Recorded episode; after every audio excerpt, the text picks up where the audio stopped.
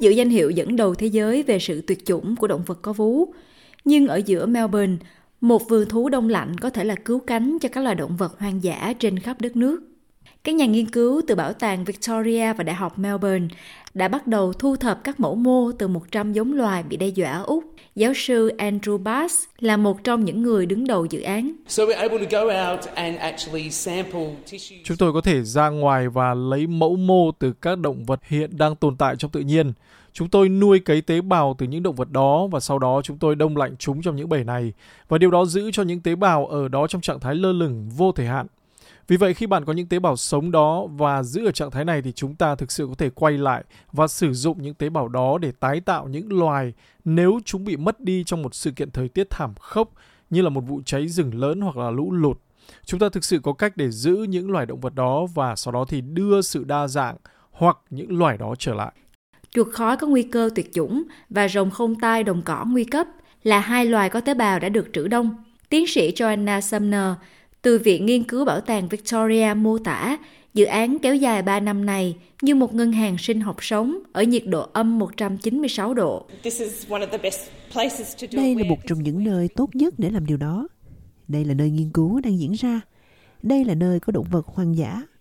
Úc là một trong những nơi có kỷ lục cao nhất về sự mất mát các loài vật.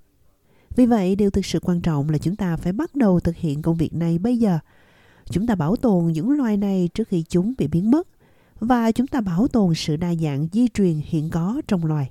Peter Bulling cho biết Úc đang trải qua một cuộc khủng hoảng tuyệt chủng với hơn 2.000 loài thực vật, động vật và hệ sinh thái nằm trong danh sách các loài bị đe dọa quốc gia. Phản ứng đầu tiên của tôi với ngân hàng sinh học là nghĩ, ồ, chúng ta đang ở công viên kỷ Jura à? Nhưng sau đó tôi dành một phút và tìm hiểu sâu hơn một chút.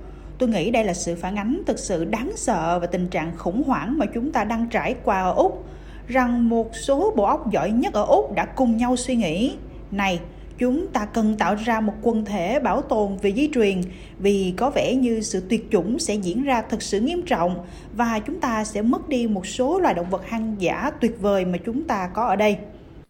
Bà nói, chừng nào biến đổi khí hậu và sự hủy hoại môi trường sống là những mối đe dọa chính đối với hệ động vật và thực vật độc đáo của Úc, thì cần phải tập trung vào việc ngăn chặn sự tuyệt chủng. Tôi nghĩ rằng ngân hàng sinh học chắc chắn là một công cụ trong hộp đồ nghề mà chúng ta có thể sử dụng để bảo vệ thiên nhiên ở Úc.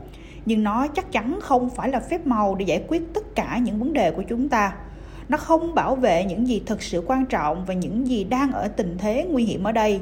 Bạn không bảo vệ hệ sinh thái, bạn không bảo vệ mối liên hệ văn hóa và tinh thần mà những người úc đầu tiên có với môi trường sống. Vì vậy, tôi nghĩ nó chắc chắn là một công cụ và thật ngạc nhiên là khoa học có thể làm được điều này. Nhưng nó không phải là câu trả lời mà chúng ta cần. Giáo sư Andrew Bass là một trong những người nổi tiếng trong các dự án đầy tham vọng này. Ông ấy từ lâu đã tham gia vào những dự án loại bỏ sự tuyệt chủng của Thalassai hay hổ Tasmania. Giáo sư Bass cho biết dự án này thì khác. Chúng tôi không muốn phải trải qua kịch bản tái tạo một con vật vì chúng tôi đã mất nó. Cách thức hoạt động của việc này là chúng tôi thực sự bảo tồn các tế bào sống từ con vật đó, nên chúng tôi không cần phải tạo lại. Chúng tôi đã đông lạnh chúng ở dạng mà chúng tôi thực sự có thể sử dụng để tái tạo những con vật đó. Có những lo ngại rằng việc đưa các loài trở lại cuộc sống giống như việc đóng vai chúa, nhưng cả các nhà khoa học và nhà bảo tồn như Peter Bulling đều cho rằng đó là công việc cần thiết. Các nhà lãnh đạo dự án đang tìm cách chia sẻ kỹ thuật ngân hàng sinh học với các viện nghiên cứu khác trên cả nước.